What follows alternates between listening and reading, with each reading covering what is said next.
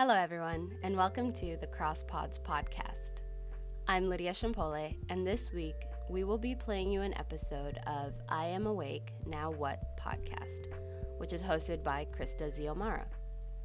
In this episode, Krista speaks with Anika Spencer, who is an author and yoga instructor who discusses her departure from the Mormon Church. This episode dives into the challenges of navigating away from her religion of origin while simultaneously shielding her parents from the inevitable disappointment one can feel when their child decides to leave. Anika talks about forgiving the Mormon church, healing herself through yoga and spiritual practices, and how it's not easy to leave your religion of origin. You can follow Krista on Facebook and Instagram at IANW Podcast. All right, let's get to it.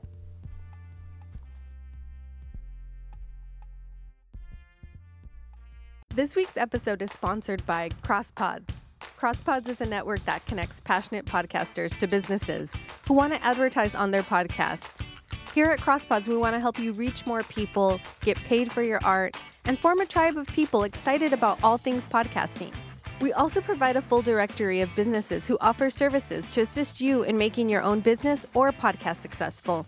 We share all podcasts in our network on all of our social media accounts for free.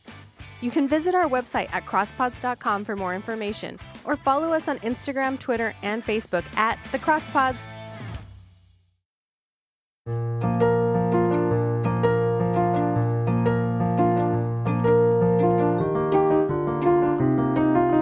Hi, sweet souls. Welcome to I'm Awake Now What, a podcast about life, love, laughter, and enlightenment. I'm your host, Krista Ziomata. Rack up some good karma by leaving a five star rating and write a review if you're enjoying this podcast, and tell your friends about it. This week, I interview yoga instructor Anika Spencer. Anika, who was raised as a Mormon, left at the tender age of 19. Anika shares her departure from the church and the challenges of navigating away from her religion of origin while simultaneously shielding her parents from the inevitable suffering and disappointment one can feel when their child decides to leave their faith. Anika opens up about how, in a sacred moment, she decided to move her life and her spirituality in a different direction. I wanted to take a moment to thank Anika for her kindness and her ability to hear my story through making sense of hers. My time with Anika unexpectedly brought me both healing and closure from all the pain I've been holding on to from my early experience. So grab your closest friend and a comfy couch and settle into this delicately woven dialogue between two women. Hey, Anika, welcome to the podcast. Thank you for being on. Hi, thank you for having me. Yes, I'm so excited to have you on the show. If you would mind telling our audience a little bit about who you are, what you do, and just a quick, brief introduction about your life. Absolutely. I am Anika Spencer, and I live in San Diego, and I'm a yoga teacher in the area. I grew up in the Church of Jesus Christ of Latter day Saints until I was about 19 or 20. I've wandered around to a few different places and gone through a lot of changes and, and adaptations. And I've grown to be the 31 year old woman that I am right now. And I still have a lot to learn. Definitely had a lot of stumbling along the way, but um, currently I'm probably the healthiest and happiest incarnation of myself thus far in my life. I love that. That's so beautiful the way you say it. Thanks. So you're doing yoga, but do you practice anything outside of yoga? Yes and no yoga is inherently a spiritual practice, of yes. course. Part of the perks of that is that the yogic tradition pulls from a lot of different traditions of the past. If I'm aligned with any one philosophy, it's probably the tantric philosophy. I explore with a lot of different things, but what I found is that it's best for me to keep it really simple and to establish that like there's a few really universal things and I can explore with meditation and I can explore with kindness and mm-hmm. forgiveness. And, you know, after that, you know, I don't know. Like, I like a lot of things, but I don't know any one thing. And so I just let my concept of what is divine or sometimes precious be really vast. And I just experience it the way I experience it. And I know that it's a really subjective thing. And other people feel it, you know, inside Christianity, and other people feel it inside of a beautiful landscape and I don't have any qualms with that. Yeah, I I would say that I'm very much similar to that. Buddhism speaks to most of my sensibilities and it's what I really lean toward, but essentially in my own exploration, I've dabbled in kind of everything. Tantra is a really great place to be and a place to explore and expand as well. So it's really cool that you're mm-hmm. doing that. There's not really one specific thing that I am always set, you know, as far as like my ideologies and the way I live my life. Essentially, I'm just trying to be a good person, put good things into the world, and do as little as harm as possible to others around me. Those those are like my three tenets, my three life tenets. Um, yeah, aren't easily done. Like that's enough to keep you struggling for a lifetime right there. Life is always going to present you with a lot of different challenges and if you can stay grounded in whatever practice you have, it makes it a little bit mm-hmm. easier to navigate and for me that's what my spiritual journey has given me. Like I don't and I don't know how you feel about this, but I don't really for some reason feel like Catholicism gave me the tools to navigate like everyday life, but like mm. every all of everything else I've explored, like Hinduism, Buddhism, Judaism, Taoism, Sufism. I don't know. They just it's like they take a holistic approach to life, and then that made it easier, right? Yeah. You know, sometimes I think that it's easier to step into a religion or to see the good in a religion that you weren't raised with because it didn't have time to harm you. Yeah. Like you you weren't kind of bludgeoned with it from the beginning. yeah, and I've talked to um people that were practicing Hinduism as a, the religion of origin and they you know, they kind of had the same story where they did feel shamed inside of variants. And it's all about our interpretation. And it's mm-hmm. also, I think, all about where we find a little bit of freedom inside of whatever spirituality we choose. And every single religion I've encountered has like a, a cultural aspect that can be um, off putting. For sure. The point of you saying culturally, too, it's also culturally how your family operates within that religion as well. In every religion, there's like a spectrum of engagement and involvement. And so I have friends yeah. that grew up like me who didn't have the same experience in that same church and vice versa. I wanted to talk to you because you did grow up in the LDS communities. Could you mm-hmm give our audience a quick rundown of the LDS church, what it is, how it generally operates, and then could we maybe talk about your experience and then kind of like moving away from it? Sure. The LDS faith or the Church of Jesus Christ of Latter day Saints, which is commonly known as Mormonism. Mm-hmm. Starting out very young, the church is an all encompassing part of your life. You go to church every Sunday, it's a three hour experience. It was the most important thing in my parents' lives mm-hmm. and in our family's life, aside from perhaps our family unit. But it's hard to say that even. Like, family is a part of the Mormon faith one of the most important tenets in their mentality or their version values. So you work together as a unit. So even to say that like family is more important than the religion, mm-hmm. that those two things can't be extracted for right. Mormonism. In addition to that, every day starts with family prayer and personal prayer. One of the things that differentiates between members of the Church of Jesus Christ of Latter-day Saints or LDS, we'll just mm-hmm. abbreviate it from here on out, and modern Christian is that in addition to the Bible, they actually have a second book known as the Book of Mormon, which is why we tend to be referred to as Mormons, which is funny that I just said we because I actually refer to myself as a foreman, former Mormon. I haven't said we in a long time. Um, no worries. So, in addition to the Bible, they have a second book that was found in New York it, on golden plate by the first uh, modern prophet, according to the Mormon tradition. Mm-hmm. And he is said to have translated this book to create a complement to the Bible. So they still believe in the Old Testament and the New Testament, but since it has been translated so many times, Mm-hmm. And the Book of Mormon has only been translated once by the original and first LDS prophet. They kind of feel like it's less manipulated. So they, they honor that aspect. Mm, where yeah. like the Bible is a little bit more open to interpretation and the Book of Mormon has not. Gotcha. Yeah, there's also a bit of a hierarchy inside of the organization of the Mormon religion. So mm-hmm. there is a is a modern prophet that is presiding, who is a, a male figure, and he has 12 currently decided upon apostles. Okay. also male figures. And then there's 70 beneath that community. Mm-hmm. And then each section of the church, according to location, depending on how many people are in that area, also has a presiding male figure known as a bishop, which probably rings true to kind of how the Catholic Church is organized. Is that accurate? yeah. Church starts to become even more a part of your experience as you get older.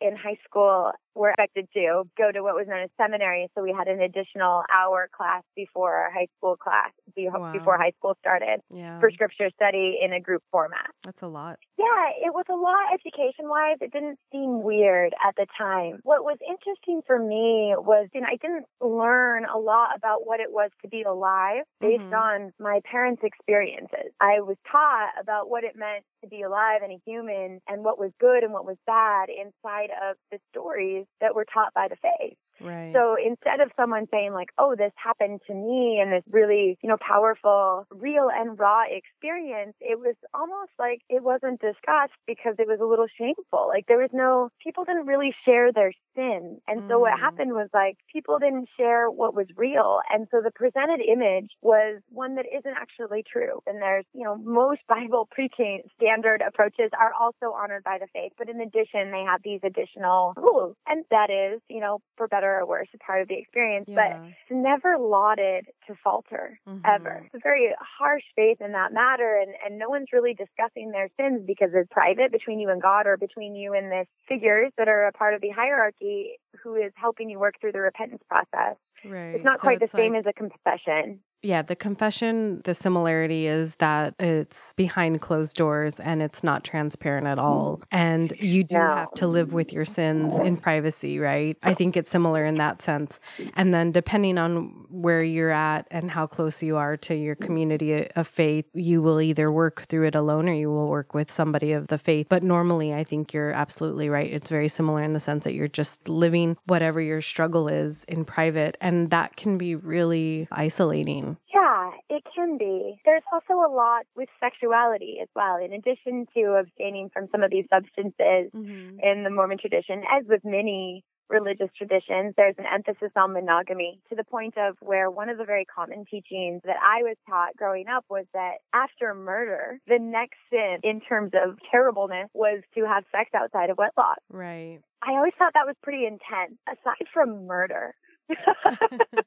this is the one that like really is the most terrible because they said it could not be undone much like you couldn't bring someone back from the dead you Mhm. couldn't bring back your chastity Right. Yeah. That's very heavy. And that sends a, a really hard message to a young mind and also really shames you sexually before you've even probably experienced anything. True. Yeah, it wasn't especially hard at the time because as a youth and as someone that's been told this their entire life, been told it from parents, been told it from teachers, you're just kind of like, yeah, that's the way it is. This is what, at least for me, I wasn't growing up of the questioning mind very Mhm. much. I was instead constantly seeking to like prove myself as worthy and to be good enough and to live up to that expectation of what I was Mhm. told was a good person. But behind the scenes, there was a lot of angst. I had already started to cope with some bouts of depression, and Mhm. I remember suffering behind the scenes. I had this somewhat interesting contradiction because my dad was raised by by a pretty powerful woman. He was very self-reliant. And so I received the message from him about me that I could do whatever I wanted. Oh, interesting. Yeah, so I had this father that in my mind, I think he was a little doting. I'm the youngest daughter, Mhm. and I was already a little weird. And my free spirit personality was already starting to show up. yeah. And so I would kind of try to keep it on lockdown when I was younger and be more reverent and kind of follow the rules. But the older I got, the less that happened. And so Mhm. there was a bit of a tug of war in me of like, I want to be good, Mhm. but I also like, I'm just a little rebellious and a little wild. Not in even a, in a reckless way. My dad, I think, was a little charmed by that. However, when I would look at the roles of my parents with one another, that priesthood holder male figure being the end all be all and in charge was Mhm. still a part of their dynamic. Right. And then as I would come into the religious experience of being separated from the males and the females, I knew that partially it was just to keep us from interacting in a way that could create temptation in terms of sexuality. Mm-hmm. And that was frequently discussed. And there was lots of rules around dating where I wasn't supposed to be dating until I was 16. Of course, I was like a little sneaky underneath the radar. I was never very good at that. As most of us were not, yeah. yes. You get um, curious and there's really nothing you can do about it. Yes, but they tried. They definitely tried. And then there was that decision to keep us apart in that time and to kind of start to coach us separately. And a lot of times for the women, and this wasn't as prominent when I was young, we would talk about like preparing for marriage and Uh-huh. preparing to support this masculine figure that was going to be our priesthood holder and how we could be worthy of that and how we could prepare to raise children. And at the time, it was okay. And Mhm. I remember feeling a little left out because my brothers all got to go on 50 mile hikes because the male side was like Boy Scouts. Okay. And my dad would go with them, and they would always have these ridiculous stories about the 50 miler hike. My dad one year tried to get the church to let girls go because he wanted me to be able to go. Yeah. And of course, he was told no because the overnights were in that environment wouldn't be allowed inside of the church. And so he pushed for like a female only trip. And that would be an example of how he didn't mean to kind of stir the pot of my female empowerment, and yet he did. Yeah. Once I started to get older, though, and go off to college, this segregation of the male and the female started to irk me more and more. And all of this pressure was being put on the women to A, get married. I was in college, and every conversation was about what I could do to be prepared to raise kids and what I could do to be prepared to be a wife. My worth as a woman yeah. was dependent on my ability to be a wife and a mother. And those are really important roles, but Yeah. we're individuals. And it was bothering me. Yeah. I remember the first time I ever questioned anyone in church, and I raised my hand and I was like, Well, is there any reason why I could be educated just to educate myself and to refine myself? Mhm. Or am I just supposed to get educated so I can educate my male children?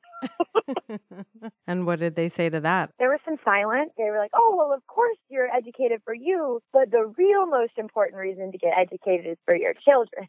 Yeah, that's really heavy for women to hear. A lot of times in our society, you know, we can't move forward as a gender so long as those kinds of ideas get propagated and perpetuated in our society. And even if they're a little bit watered down versions of that story, no matter what religion or whatever faith or whatever culture, even in the Hispanic culture, for people who are not religious, that idea that your worth and your value is only determined by your ability to have children and to take care of a husband is is still there. It's still very much a prominent idea Yeah. It's disturbing in the sense like we're just as human as men and it's Mhm. disturbing in the sense of no progress will be made until the whole thing has to flip to one side and then recalibrate to the middle. But that's just really hard to hear i think growing up. Certainly the case in the catholic church is the same idea. Hmm i totally get what you're saying. That seems really difficult to have to hear that to have it sort of drilled into your mind for so long. Yeah. I grew up in kind of an, a different sect of the Catholic Church. I like to obviously caveat that because it was different in the sense it was very fundamental and kind of old school. And there was hmm some weird things about body shaming and the same Mm. thing about like that whole idea that like, you know, women should stay home. And I'm very much like you that I'm a free spirit. I've always been a free spirit. When I was really young, at some point I just stopped marching to the beat of my own drum and was like, well, I need to fall in line Yeah. you know and then i stopped listening to myself and then as we get to unfold this conversation i believe i'll probably hear the same thing from you is that like you it sounds like you're getting to a point in this story where you're starting to question and then you're going to have to pivot right um, yeah. when you were making your pivot what kind Mhm. of support did you have did you have any did you seek any it was Yeah. disorienting can we talk through that Oh my gosh, absolutely. It was it was all of those things. It didn't happen in one one moment when I was reading that and No, finding that passage that I was studying in school actually that was addressing when polygamy was initiated. I just remembered feeling like really discontent with the explanation Mm-hmm. and getting frustrated and putting it aside And that was probably in my first semester at BYU. And so I was still 17 and I got frustrated with it and I was like, I can't, I can't even read this. And I set it aside. And then I experienced my most debilitating bout of depression I've ever had. I mm-hmm. got stopped in my tracks mid semester at school and I, I remember I spent a week in bed, couldn't get up, I couldn't get myself to class, I couldn't do anything. I just like laid in bed and cried. And I'm pretty sure I watched a lot of Smallville at the time. And I remember a friend knocking on the door trying to get me to come out in my Yeah. dorm room, and I threw a shoe. but really, I broke down. I was at BYU and I didn't know what was wrong. I just knew I couldn't keep doing what I was doing. Yeah. I managed to get out of that room and out of bed, and but I couldn't take myself back to class. I didn't want to go. I never wanted to go. I, I started taking to sleeping all hours of the day, so I would go mm-hmm. into the common room, which was in the center of the dorm room. Speaking of, this dorm room was incredibly segregated. There was visiting hours for the boys from seven to nine on Wednesdays, and that was it. It was just like no males allowed in our living area Of course. We were proper in apartments that were not on campus, that weren't dorm room. People used to put masking tape on the line that went into the hallway where the bathroom and the bedrooms were, and it was called the honor code line. So depression set in. Yeah, I was gonna say. So you st- okay? You had that initial questioning, and then some depression set in, and And uh, when the depression hit yeah, was when I realized something wasn't working. yeah, I didn't necessarily like hadn't lost faith yet. I, well, I, I mean, I was having a break in faith, but mostly I was just like unwilling to be miserable. And so. I knew that something had to change. And I remember actually sneaking up to the, the rooftop during this time, sneaking cigarettes. Mm-hmm. And I was just like feeling a little restless and self-destructive. And I remember sneaking off for that and like sitting up on the roof, smoking a cigarette like, like a rebel, just pondering like why I was so unhappy yeah. and realizing that like I didn't know if I believed this anymore. Oh wow. And since I had been going less and less, people had been less and less kind. So I had started to be kind of a little bit of a like a leper. yeah, they were treating yeah. you like a pariah. It's like you didn't want to get too close to the person that seemed to be slipping because you didn't want them to drag you down. Yeah, that makes perfect sense. And inside of BYU, there were two sections of cool, like super righteous was like popular. Yeah, And then there was also the wild ones kind of were like a little cool too because you were like, we're off skirt Mormons.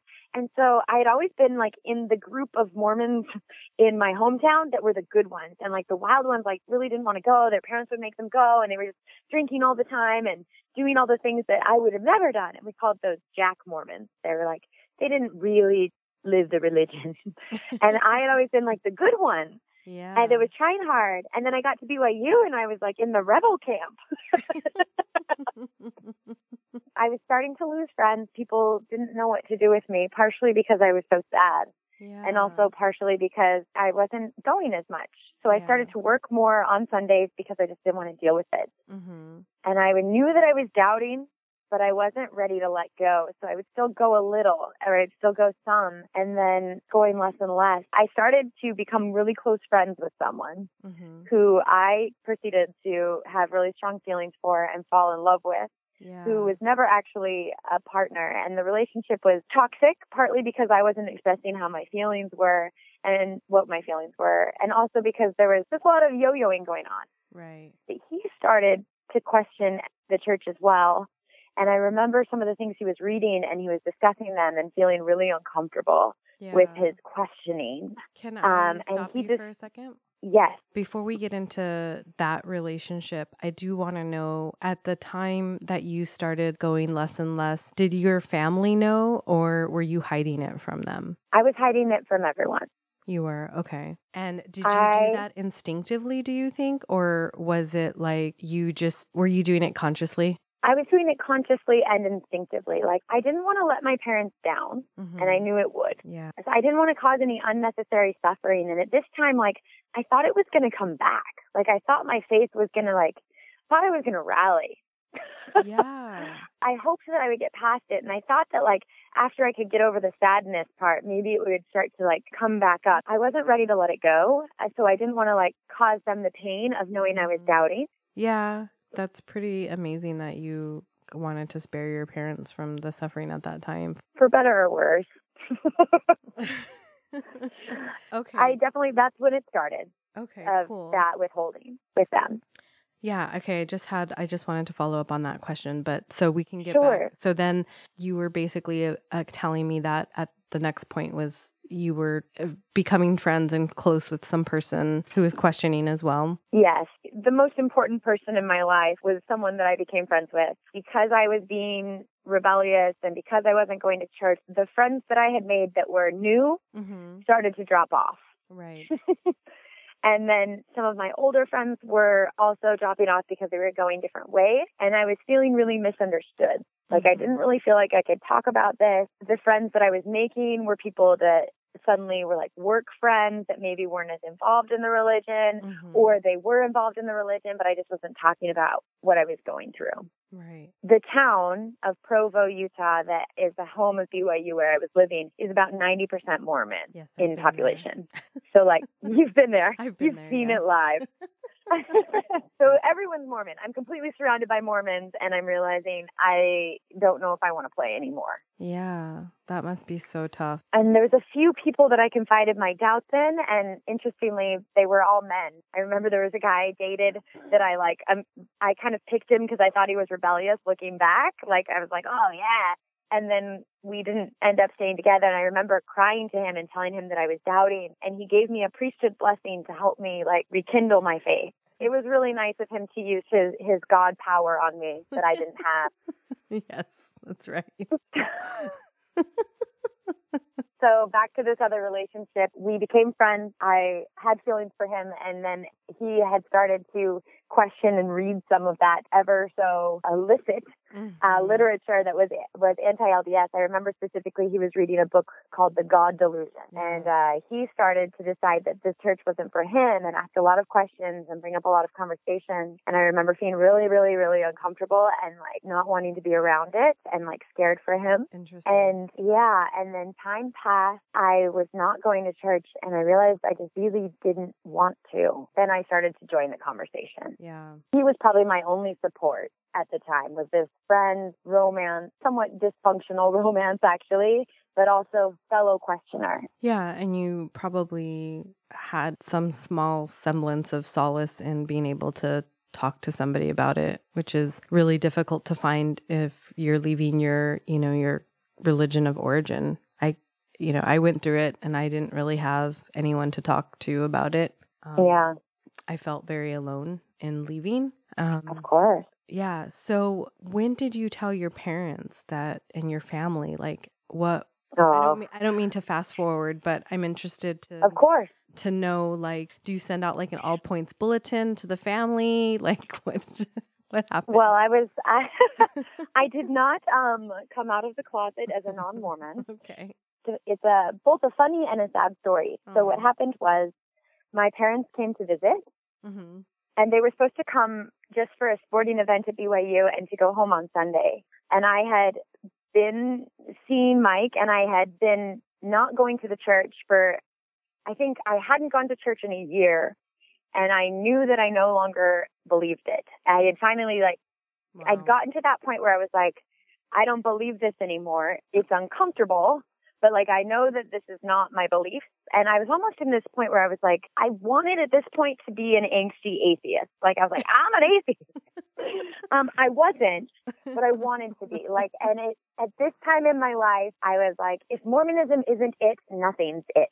Ooh, Like I'm out. Anika, I had that exact same thought when I left. I think it's really common. I know. And I think when you grow up in religions where they exist in extremes, you inev- Yeah. you inevitably have to throw out the baby with the bathwater. Yeah, I did. Um, and this was the point in my life where the baby was out. baby was rolling around. Uh, So they came My this came to visit. Yeah. what happened was my mom's mother, who lives in Colorado, had fallen ill. And my mom felt it necessary to go out and help her sisters get things set up. So Mhm. their plan was to drive back on Saturday, I mean Sunday morning, so they wouldn't be staying for church. And then my mom's mom got sick, so instead she booked a flight a flight out of Utah for Sunday evening. And so I didn't find that out until we were at the game Saturday night. And my mom said, "Well, what time is church?" Mhm. I mumbled something along the lines of nine or ten. because I'd never been to that ward. I didn't even, I didn't, I'd never met anyone in my ward. I'd never gone to church in this area. Yeah. So I mumbled a time that seemed like maybe it would be right. I looked up what time church was for my ward and it was one o'clock. oh my goodness. So I was already kind of caught. I went with it anyway. I was like, oh, I mean, it was one. So we went to the one o'clock church and then everyone proceeded to introduce themselves to me. Luckily, I, there was one guy there that had worked with me. So he worked with me at my restaurant that I was working at Mhm. and he knew me. His name was Jeff. And Jeff sat next to me and made it look like I knew someone in my ward, which was great, and try, and kind of caught on relatively quickly and was a little bit trying to field people away from me Aw. so that people would stop introducing themselves.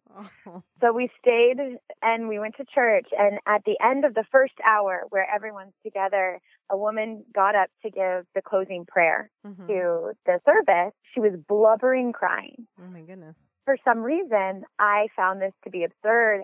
Her job was to close the meeting. Her job was to be like, thank you for everything everyone said. Bless the rest of church. And then you're done. But for some reason, she was blubbering. And this was really common. Like people cry a lot in Yeah. religious experience and in spiritual experience.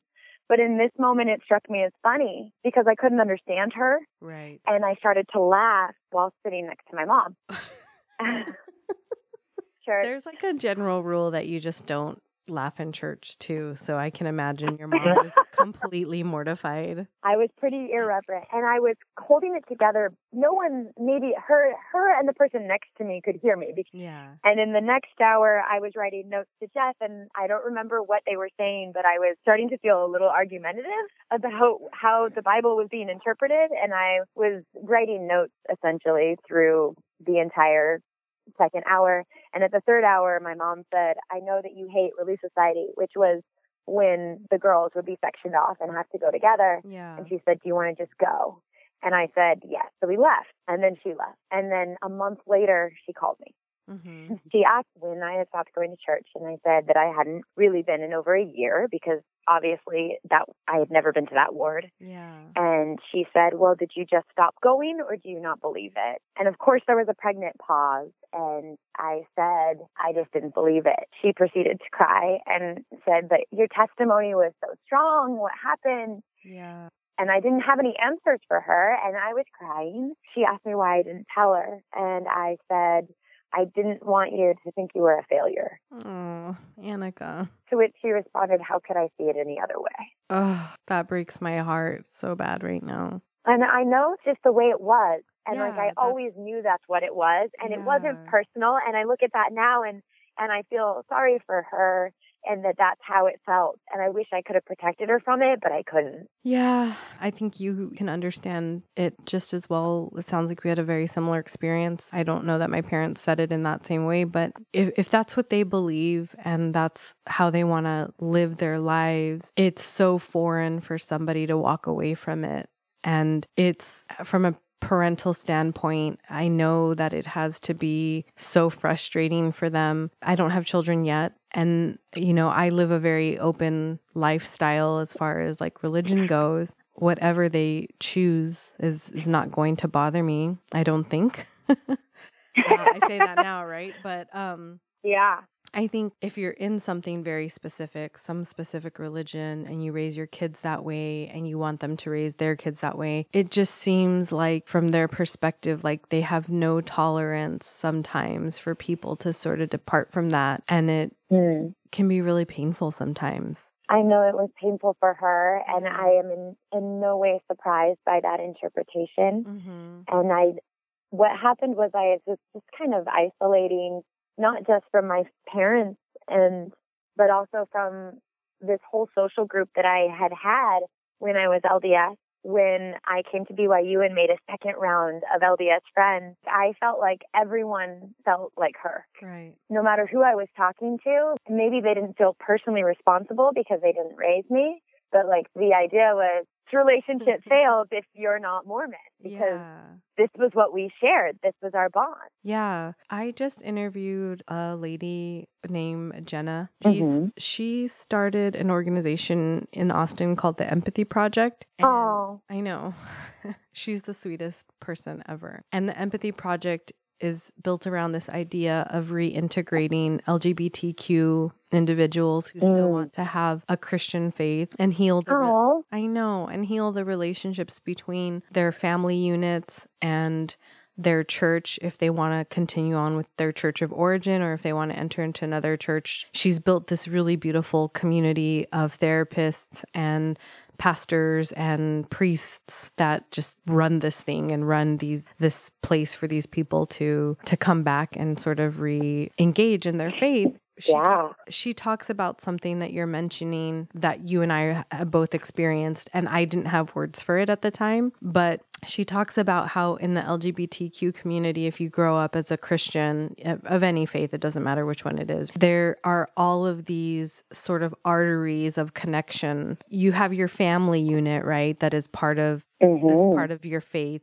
but then your friends share that faith, and then your friends' friends share that faith, and then, you know, maybe the neighborhood you live in is also sharing that faith as well.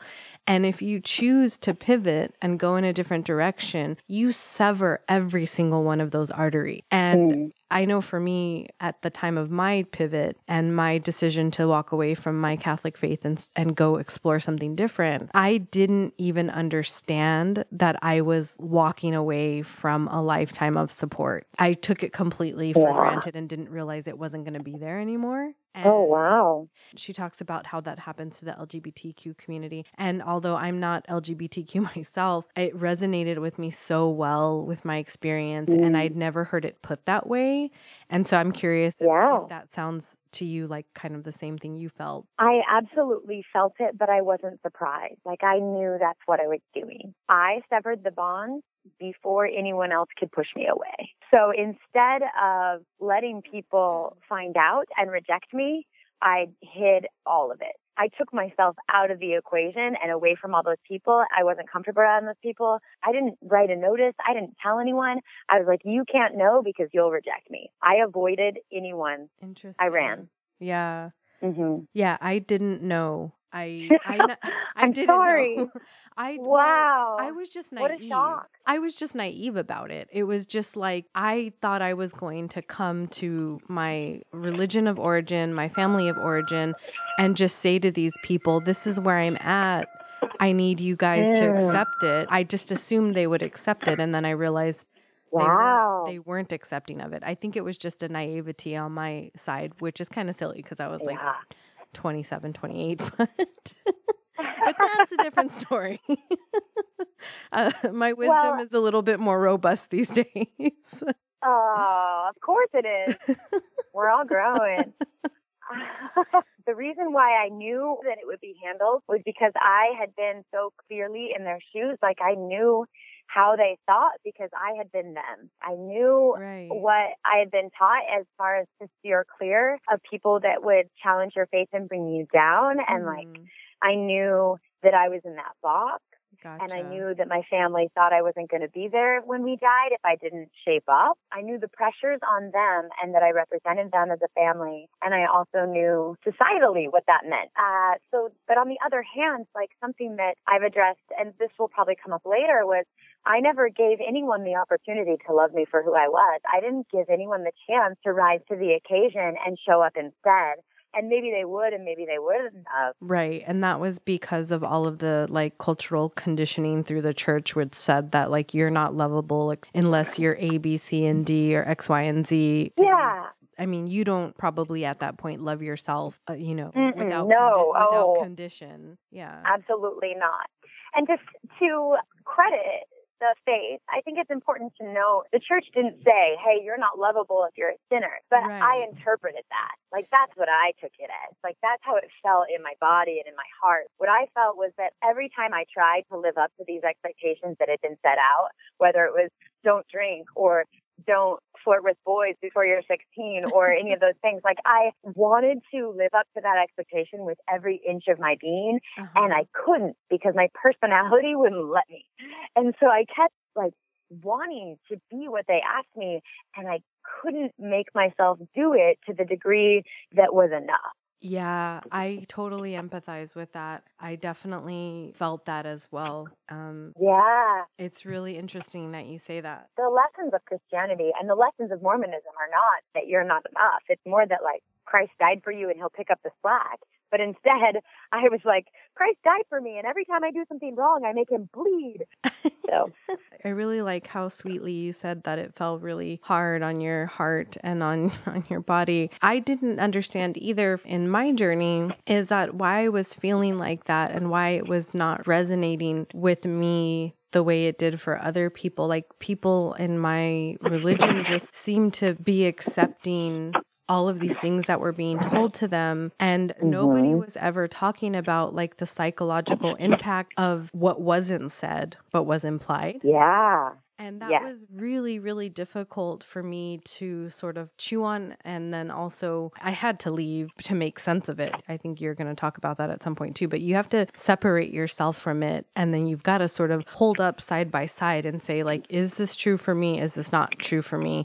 Is this what I am? Is this not what I am? Like, and you just Mhm. end up having to do this like debit and credit sheet, some spirit, some spiritual debit and credit reconciliation of your soul, essentially. When you leave, Yeah. you have to say like, what is true about me, and what have I believed, and and what do I believe now? And it's it's a really Yeah. difficult process. It's not easy to walk away from your religion of origin and come out and come out the other side healthy and held and secure and in one piece. I Mm. think. No, it's not. And I also remember feeling like I had to rewrite my morality. Yeah. Well, and it's interesting you say that because tell me if this resonates for you. My idea of morality was a very specific set of things.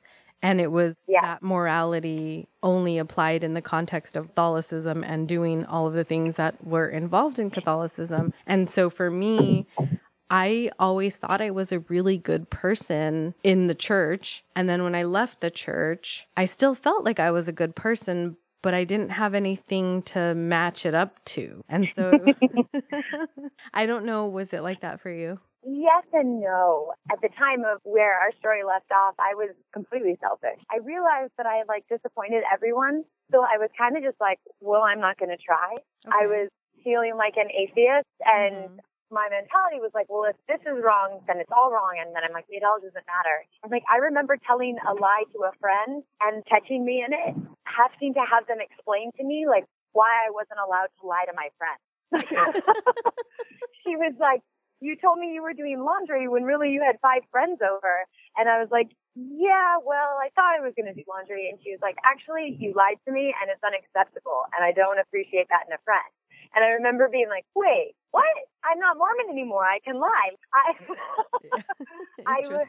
I like had to try everything out and be like, oh, well, I'm a liar. And then realizing that like that doesn't feel good. It was as if like you had to learn how to walk, talk, and speak spiritually again or something. I did. I had to to break all the rules and then realize that they had reasons for being there in the first. But there was a lot of rebellion for me initially. There was like a year where I was like, I don't care if I'm a good person. I'm just like I'm out and I'm a mess. And honestly, at that point, I was like, and I hate myself.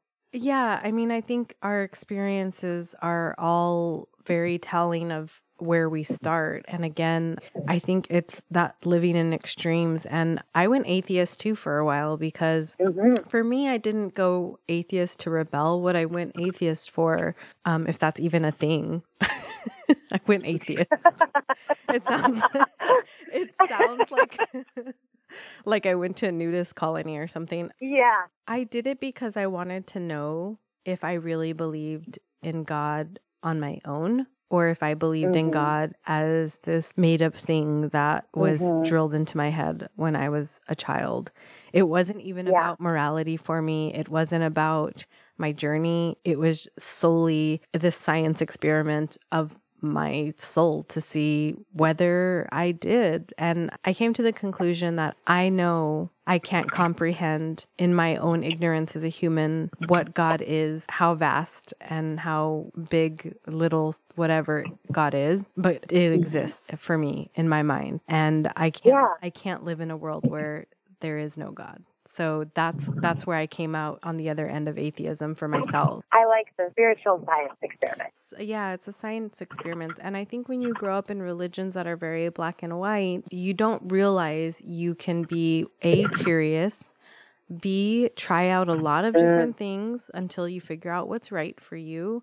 You can make mistakes and you don't have to be perfect. Yeah. All right. I think we keep getting into the middle of your story here. So you had some rebellion, and what happened next? the relationship that I had been leaning into that wasn't great, I was starting to get fed up with that and I was still really aching and lost. And I remembered I was at my apartment. I was praying to God to make it stop, mm. like to make the hurt stop. Yeah. And I remember just like begging on my floor on dirty carpet because you know where you live when you were 20 or 21. I was 21.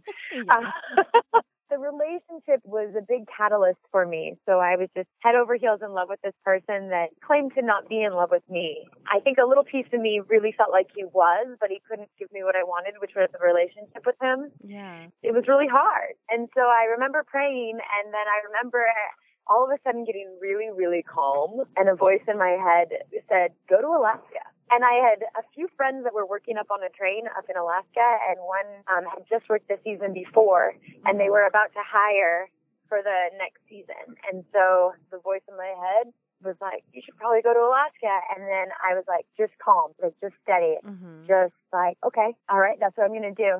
So I like decided and applied for the job and got the job and I was just waiting tables on a train on the way up, I, of course, I got scared afterwards. I was like, what am I doing? And the only time I had moved was to Provo, Utah, and my parents were moving me there. I don't know why I'm leaving. I don't know what I'm doing. But we packed up my little Corolla and I took one backpack because I had convinced two other people that they also needed to go to Alaska and that they were only allowed to bring one backpack in my Corolla.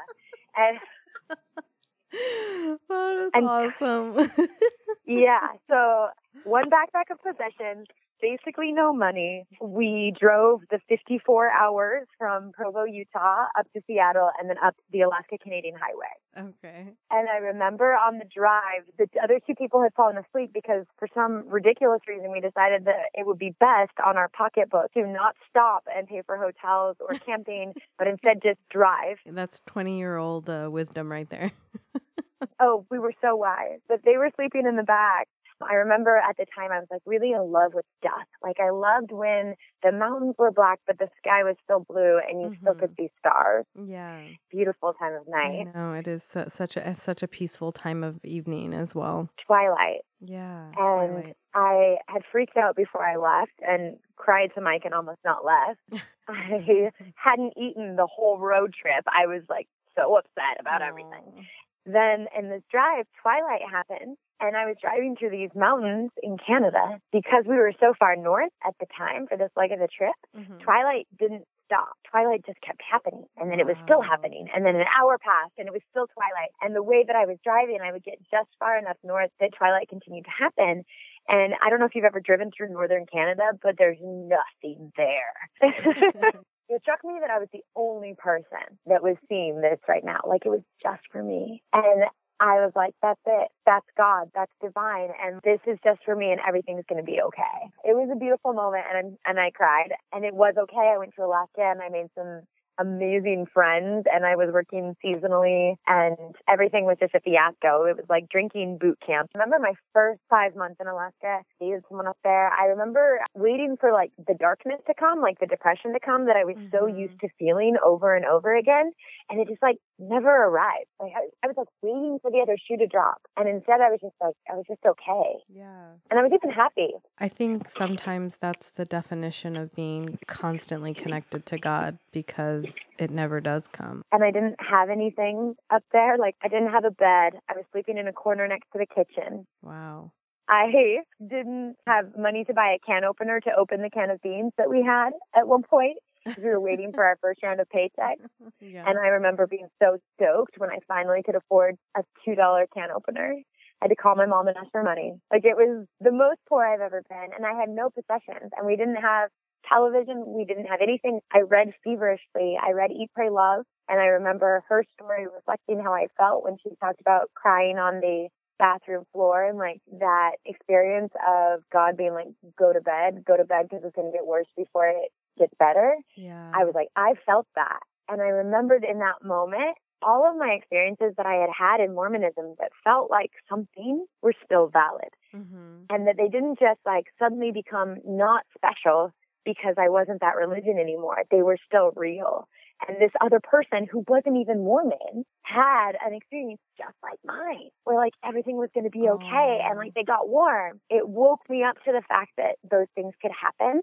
Yeah. And it also woke me up to like, I don't need as much as I thought I did in order to be okay. Like, I need a book and a nook in the corner of a kitchen, and I probably need a job at some point. Anika, that's really beautiful. I'm really grateful that you just shared your experience with Eat, Pray, Love. And we didn't tell our audience that we just met at the retreat with Liz Gilbert. And yeah, and Martha Beck. And Martha Beck, I've never heard of her before then, actually. I adore Liz Gilbert, and I think she's mm. everything. I would give her both of my lungs if she ever needed them. Oh, I would give her anything. she's very special. She's so That weekend was special. yeah, it was really special. Thank you for sharing that story because I think we all have different reasons why Eat, Pray, Love resonated with us. And I know Mm. it's resonated with like a ton of women everywhere and some men. I love that you said when you read that book, you were kind of jolted by the fact that somebody that wasn't Mormon had a similar experience that you Mm. had because I think that that's what happens all over the world. And we're just so hell bent on having people in very specific boxes with very specific relationships to God and the universe and everything that is that sometimes it's missed on us. There's just so much beauty and connection in the world. And if you get to experience any little bit of that, it makes life worth living, I believe. Yeah, it is beautiful. Yeah. I feel like we've cataloged like some of my harder times. You know, I mean, yeah, they were difficult, but I think you kind of alluded to it earlier. It it's part of the journey, right? It's part of the process Mm. and the suffering that both of us have had to go through, which is a lot of it is just an internal struggle to figure out what's right for us. And and that's not easy Yeah. to do. And sometimes you're not always supported in that process, but it's totally worth it.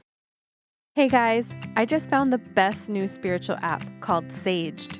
Saged was created for anyone who is on the spiritual path, looking to deepen their practices, learn more about specific rituals, and connect with like minded people. Saged is packed with things like moon rituals, daily manifestations, book clubs, and astrology regimes. Saged brings all your favorite spiritual writers together in one place to provide you with support and advice.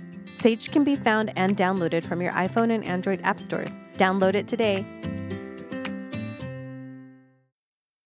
I'd love to sort of transition into like where you are now. So that was probably the pivotal point where I had the aha moment Mhm. of I can still have spirituality. Spiritual experiences that I've had are still just as valid and just as real. So your aha moment for you was driving through Canada and realizing you could have this really beautiful spiritual experience. In nature, essentially. Okay. realized I think it was more like this entity that I refer to as God is still here. And then when I was reading Eat, Pray, Love, being like, oh, and it's always been here. Like eh, it's Yeah. all of this is valid. Yeah. So when I was a little kid, I would hold a teddy bear and I convinced myself because I was afraid that bad people were going to come in and try to kidnap me and convinced myself that when I was sleeping, my teddy bear would come alive and protect me from these people. I thought that when I left religion, I was convinced myself that this thing exists so that I feel better when, and I can close my eyes and I can sleep at night. So I know the teddy bear doesn't come alive now. Maybe, Yeah. maybe this thing doesn't exist.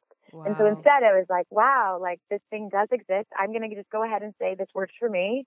And it told me to go to Alaska, and here I am, and I made this amazing group of friends. So fast forward, I started to seek spiritual experiences and finding them in a lot of different places. Like I found it a lot in nature, just being outside. I found it in yoga. And what I really found in yoga was learning that self-loathing character that Mhm. I discussed as being really present when I left the church. Coming into a yoga practice and starting to experiment with feeling this body and not being ashamed of it, and feeling my own experience and not being ashamed of it, and just letting there be room for all of those things, that was really special. And starting to have conversations about spirituality with people that could help them, that weren't as wounded by religious experience, or they weren't, they were never were religious, but they still had these same experiences that I had had, or that Elizabeth Gilbert had had and you have had and and there was yeah. there was dialogue about it without a rule book about it.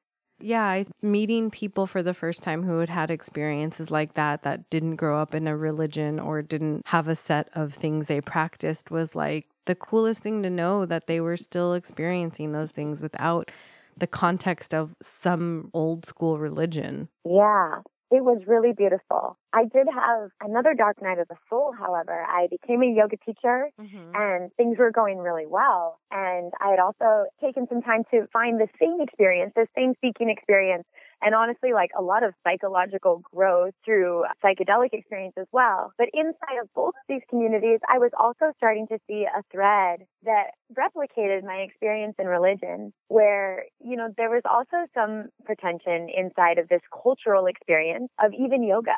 And that started to really get on my nerves. Interesting. yeah.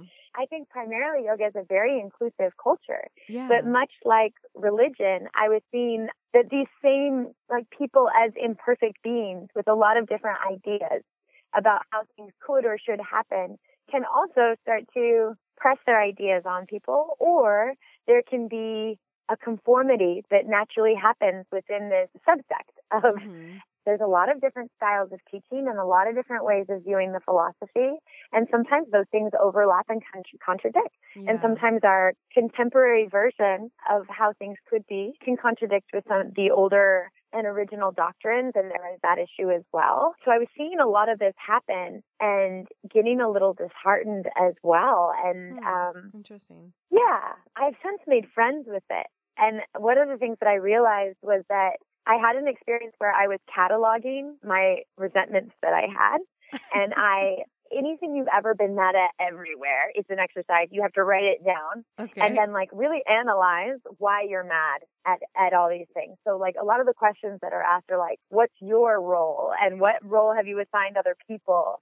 And what is the fear beneath this assignment? It was a, it was a really, it was a very thorough worksheet on what you, why there was resentment here. Mhm. And it's funny because you do the French side of the worksheet and as you look at it, by the time you get to the bottom, you're like, oh, like I had so many expectations of the situation, yada, yada. And then on the other side, in a cultivation of empathy and release, like it asks you to, to list all the times you've done the same thing or what delusions you had, what Right. expectations you had, what lies were you telling yourself. And it was a really healing process for me. But I actually ended up writing one for Mormonism Mhm. and one for the more esoteric sides of yoga practice or even the community that I had interacted with uh, in this fresh new psychedelic family that was also just as culty as maybe my original Mormon faith. yeah. Uh, I was like, crap, that was the year I joined a cult. Um, but I had animosity towards both. What was amazing was I actually, through this exercise, felt like I got to forgive Mormonism. And I also felt like I got to forgive this other side of spirituality that doesn't have a rule book. And it was because when I was writing out Mormonism, I was like, they told me what to do, and there was all these rules and blah, blah, blah, blah, blah. And then I was writing the one for spiritual community that had Mhm. kind of came up with their own rule book. And I was like, there's hierarchy of power and there's no accountability and they just say whatever they want to do and there's no rules. And I was like, you know what they need? We need like an overarching council of yoga people that know like the best way to practice yoga and to know the best philosophies. And we should be checking it against these spiritual texts. And then I was like, oh my God, I just described organized religion. And so it made me laugh. Like I was like, oh, oh, what happens is there's two sides of the coin, and spirituality exists, and power struggles exist inside of all of these experiences because we're human. And yeah, that's what I was going to say. I came to a similar sort of outcome and understanding. I don't think mine was as r- intensive and robust of a reflection as yours, but essentially what sh- what shook out for me is that the common denominator in it all is that we're all humans and humans we're inherently imperfect. And Mhm. so because of that causes a lot of the imperfections in the institutions that are supposed to be perfect no matter what you yeah, no matter where you go or and and even happens in your work life and in your friendships. And so for me it was cultivating a very great deal of compassion internally and a great deal of compassion for other people when I would see them wanting to sort of inject those ideas or you know throw mm-hmm. their own morality at me or throw their own religion at me you know even uh, at times with my family uh, where it's like they yeah. they're right i'm wrong and that there's no other way for it to be mm. um, so it sounds like we came to the same conclusion, but yours seemed real intense, like you thought about it a lot. it was intense, but it was I almost like laughed at myself when I like had this revelation of if I want to regulate it, then I'm advocating for religion because this is what happens and this is why religion re- regulates in the first place. Like, yeah, they agree right. upon a doctrine and right. sometimes that doctrine is restrictive, but their point is to have some consistency and mm-hmm. to not have complete anarchy. And I mean, I lean into the anarchy myself. Some of the wisdom that I've bumped against is that like there's a reason for some checks and balances inside spiritual community. Yeah, absolutely. And we need structure and we need organization and we need checks and balances and it has to be done in a really loving, objective way and it's not always done that way in every single organization. It's not. Yeah. It also advocates for personal responsibility. And there was a time when I stepped back from teaching yoga. I had fallen in love with the practice. I had fallen in love with teaching. I had benefited so much from the tradition and all of what had influenced it, as well as this contemporary version and elaborations on the tradition that were leading into psychology. All of these religious aspects, there's good stuff there. There's kindness, there's mm-hmm. forgiveness, some of them even have that. They're advocating to question, and that's so beautiful. Yeah. I know. And I mean, yet, even the Buddha says, don't believe me just because mm-hmm. I'm this person and I have these things to say. You have to question yourself. That's why I fell in love with Buddhism. The first time I read that, I was like, yes, I don't want to blindly follow somebody and I don't want to blindly follow a doctrine. And there are things in Buddhism that don't resonate with me and don't necessarily fit my constitution. But mm-hmm. nonetheless, mm-hmm the fact that I'm given space to question and I'm given space to doubt and I'm given space to think on on my own is more than I could have ever asked for in anything any practice I've ever had. I love that. Yeah in my relationship with my faith of origin, I really loved all of the certainty. And you kind of talked yeah. about it early on. You knew exactly what was happening to you in this life, and you also knew exactly what was going to happen to you after you died. And yep. and there's so much I understand why people stay in religion and I understand why people are so tied to that idea of certainty. Or you have to have faith about that you don't know what you don't know and you just have to be comfortable with not knowing, that's really hard for people to accept. And for me, oh, it's the hardest. It is the hardest. yeah. And so for me, that level of certainty, I loved it. I loved it when I was in it and but I also used it as a weapon against people. Ooh, and and I did too. Yeah. And so when I left, there was a part of me that felt a lot of shame around my mm. behavior and my judgment of other people because I, I, mean I remember specifically feeling like people were gonna burn in hell because they weren't Catholic and and and I and and people who had sex before marriage and all of these mm. things it was so wrong I've uh, obviously forgiven my my youthful self and I don't feel like that about anybody anymore but I think yeah. that, that level of certainty that organized religion gives you about some of the, the questions that arise in us as human beings gives us such a false sense of security. And I think it's even mm. more brave to step away from it and say, I understand that I can be safe here. I am still being called in this other direction that is completely ambiguous, that has no, yeah. no real level of certainty or outcome. And I trust it more than what you're telling me. Yeah, I totally relate to what you're saying. And I think there's a moment when you realize that you're not believing in that faith. And mm-hmm. I don't know if this is true for you, but it was true for me. And I've heard it said from friends that have left the church since, like, you feel like the rug was pulled out from underneath you and that you've been lied to. And like, you were given this certainty and it was like, it was everything. And then all of a sudden it's just taken so quickly. It takes a while to get excited about the uncertainty. And I don't know if you feel this now, but like this uncertain version is so much more exciting and free than this this certainty that I was handed and a prescription for my life. There's something really exciting about having a version of spirituality that's ever expanding and growing and a little changeable sometimes. And yet there's some things that feel universal and mm-hmm. that feel overarching and consistent. Mm-hmm. But then there's there's these other sides that are that are continuing to evolve and you recognize yeah. down the line that we we didn't even know that we could grow this big or we didn't even know that yes. um that change and uncertainty was going to lead us to where we are Absolutely. You that is perfectly said. I couldn't agree more with everything. The idea about our own evolution and that living an open question constantly is mm. the only way we get closer to the answer and living in that space where things don't change but my mind was changing my ideas were changing i was physically changing there has to be i think a natural progression and an expansion in the entirety of our lives. And I think at times the detriment of organized religion stifles that. And if it gets mm. stifled, it can be it can be like a prison and i agree wholeheartedly when you say that there is a beauty in the freedom of the unknown yeah i feel more free as a person, as a soul, as a spirit than I ever could in the way I used to be. And I'm not scared yeah. about anything. I was frightened. I was a very frightened person for a very long time. I was frightened of people because I couldn't trust anybody who wasn't Catholic. I was frightened of mm. men. I was frightened of, you know, people outside of America. I mean, you name it. I was af- I was frightened for my soul at any given time. I was afraid to die. I don't have any of those fears. If I died mm. tomorrow, mm.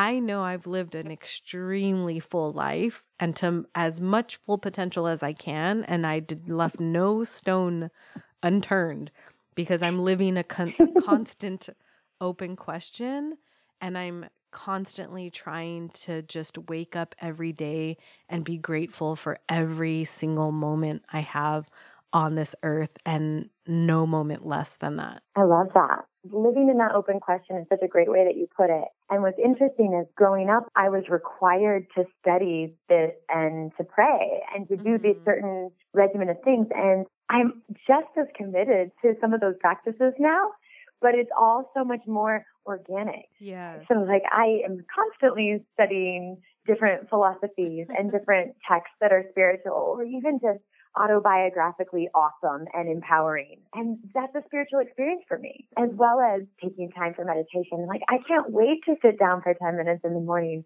and just be still. And sometimes, like, I really feel like I'm holding hands with like who I would call the goddess or my experience of the divine, or sometimes it feels like my grandmother who passed away. Like I feel yeah. that presence of home that cares for me, and it's it's vast and it's big and it's it's still uncertain. Like I'm choosing it in a new way. It's not required of me. I yearn for it. I would even go one step further and say it's almost like being in a beautiful love affair because mm you're entering in this really beautiful relationship with the divine in a way that is exciting and palpable and romantic and all of these things that I think all of these adjectives that could be applied to human relationships in a romantic sense because you're just sort of uncovering all of these things and you're curious and you want to know more. And like you said, you read a lot of different things. I read a ton of different things. I've read read the gamut of everything and I'm totally interested in everybody's journey. It's so interesting to me to know how people have walked through this life and how they've decided they're going to maintain a relationship with divine with spirit, with God, yeah. the universe, whatever they want to call it. I don't even care if it necessarily resonates with me. I just want to understand what their process was, how they got through it. Um, and this podcast is a lot about that. And that's why I'm bringing all of these people here is just to be able to have that shared experience that I think we talked about really early on with the kids who are growing up in our current society who have access to more things like they're going to have a completely different journey than we ever would have had because they have access to things and like we talked about the internet mm. and stuff. It's just so beautiful yeah. to me to be in relationship with God in such a different way than we experienced in the beginning of our lives. Yeah, I love that you say intimate. As someone that's a yoga practitioner, like it's physical sometimes. Like our mm-hmm. bodies, and I think that you you touched on this a little bit, but there's a little bit of like be ashamed of your body or hide it away mm-hmm. or don't touch it. And instead, um, you know, in this new intimate relationship with God that you're you're talking about, or with a divine experience, or with this vast experience of the universe, instead it's like well, I'm a part of this nature. I'm a, I am this. And this form is a way that I get to experience this really beautiful thing called life. And I get to age in this life and I get to experience pain in this life mm-hmm. and I get to experience pleasure. Yeah. So there's so much goodness. There's and so, so that goodness. makes it intimate. Yeah, it's physically intimate sometimes. yeah, we might have to do a whole a, a whole other episode on the sexual comp- component of it, but like I had to relearn everything. I mean, I was not in my mm. body because it was shameful and I did not allow myself to feel pleasure. And that a lot of that was just from stuff that was being put on me from my childhood and things like that and the religion of origin. I kind of talked about it today. I did a Instagram live. I think the meditation is is everything and it even is in those mm-hmm. moments mm. of pleasure and it doesn't necessarily have to be sexual pleasure. I, yeah. I think Hinduism this idea of prasad which is, you know, sharing the sweetness or remembering the sweetness of life and usually when mm. people take prasad at satsang on Sundays, they're taking it to remember the sweetness of life and then they're ingesting something really sweet. To me, that is so beautiful because it's so easy to forget how beautiful and how sacred our everyday life is if we're just going from day to day living and not really stopping and thinking and just being in union with our our creator. Yeah. All right, let's talk about what nuggets of wisdom you have for anyone wanting to leave or questioning leaving their, yeah. their religion of origin? Well, what's interesting is we talked about severing ties. What's happened for me actually is that almost every tie that I severed when I left the church, especially that was important to me, has come back around. So two of my best friends I grew up with in high school, they contacted me and when they left the church, so we were like the good devout girls. And they also later in life at around 25, 26, 27 reached out um, when they were doubting and also um, when they left. And both of them actually apologized of like, we, we're so sorry. This is so hard. And we wish we had been there for you. It also made me really grateful that I went through it at 19 and 20 instead of waiting until um, I was 26 and had a family and had already integrated myself in the society so much. That seems so much more difficult. So I definitely had conversations with them and I've definitely, I definitely had advice. And my first one is that it's such a grieving process. Oh. Like all the stages of grief that, that we so go accurate. through with death. Yeah. Yes. And I always say like brace yourself for the anger. mm-hmm. Yeah, we kind um, of talked and, about that a little bit at the retreat. And with um, Mormonism, and I and I'm not familiar with your brand of Catholicism.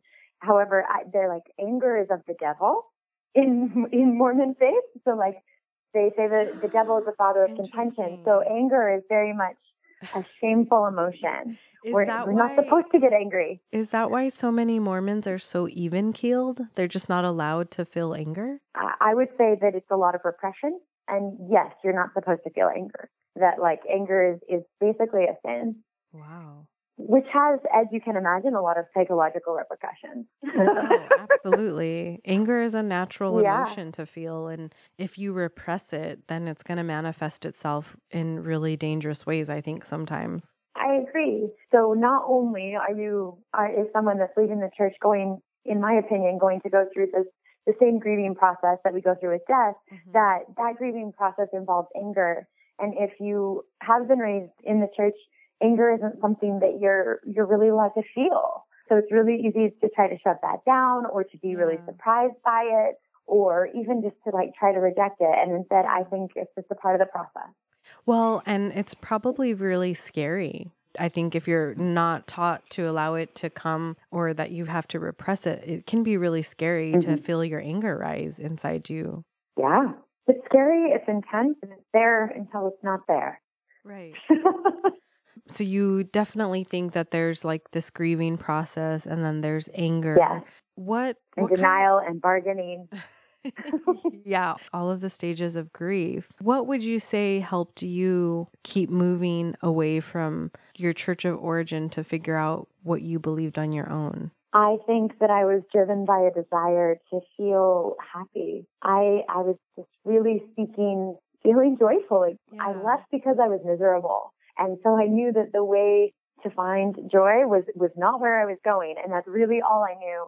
Yeah. So there was a lot of pivoting, there was a lot of missteps, and I know that I, I shoved down a lot of things too. Yeah. I, there was a lot of things that I didn't deal with and that I tried to hide from, and they eventually surfaced.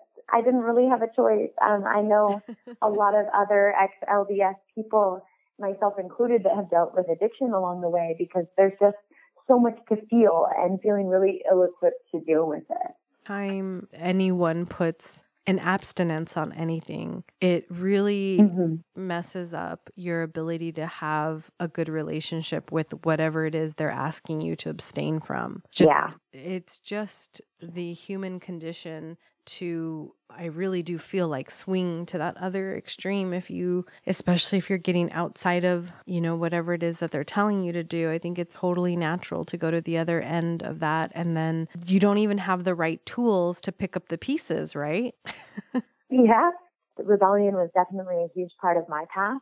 Mm-hmm. Um, and I would just, if I was just to talk to someone that was going through it, I would also bring that up and mention, hey, whatever it is we use to avoid that which is here, whatever we're using to escape the feelings of right now, it will come back around. Right. And so there's really no choice but to feel everything. And, you know, if I was going to do it again, I would get a psychologist and immediately. Yeah. it ended up okay. And I think maybe it's important to encourage anyone, not just LDS folks.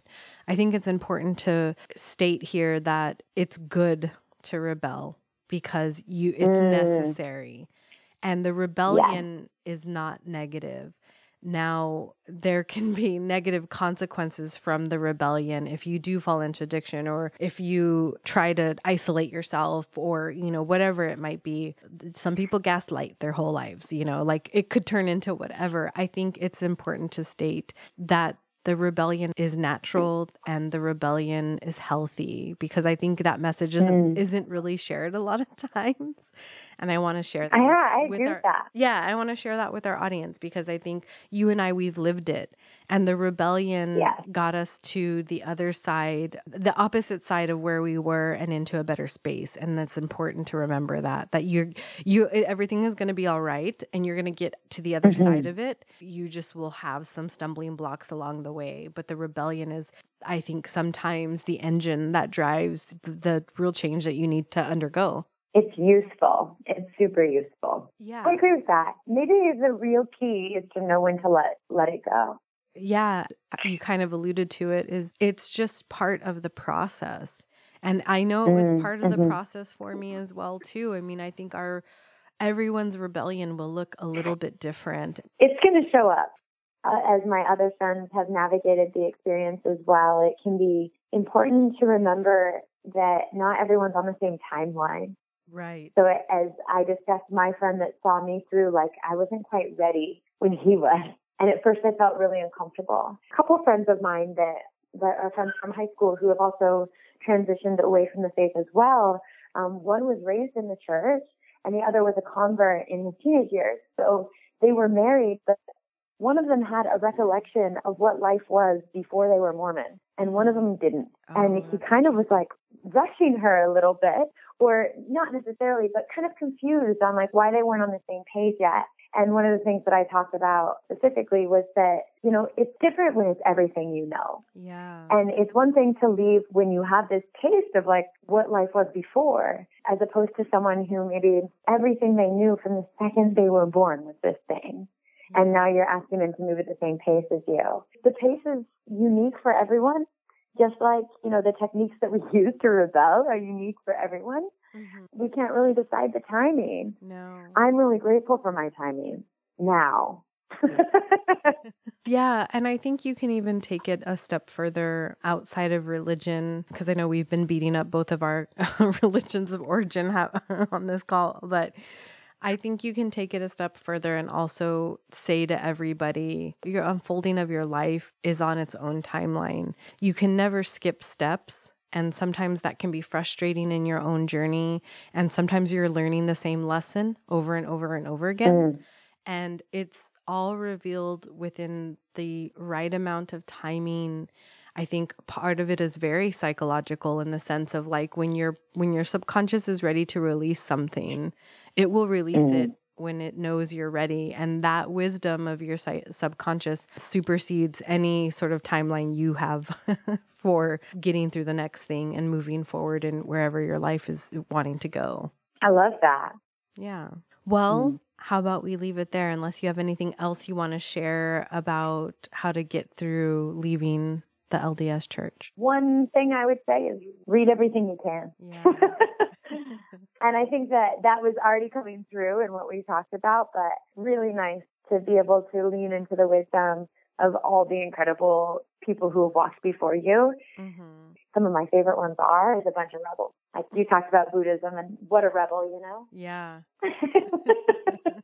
yeah, he left all of his material wealth and everything to live an ascetic life and and there's so many other brave people and and we're those brave mm. people too and everyone who's on a journey right now and is questioning things that you're brave as well and you've got to keep it up. Mm. What three things are you grateful for in this moment? Incredibly grateful for having a forum forum to talk about this, Krista. I'm really excited to have this conversation with you. It feels great to be heard by someone who shares this similar experience, even though the actuality of it was very different. I just feel like there was a lot of common thread. Mm-hmm. And it's always that amazing experience to have someone say, like, me too, and I get that.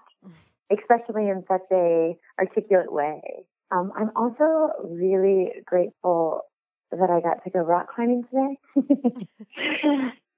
and that I I'm really grateful for my Oracle book, my Rumi Oracle book. That one's right in front of me right now, which is uh, by Alana Fairchild. Was that the book that you had when I saw you? Uh, yes. Oh my gosh, it was. And it's on the table right now.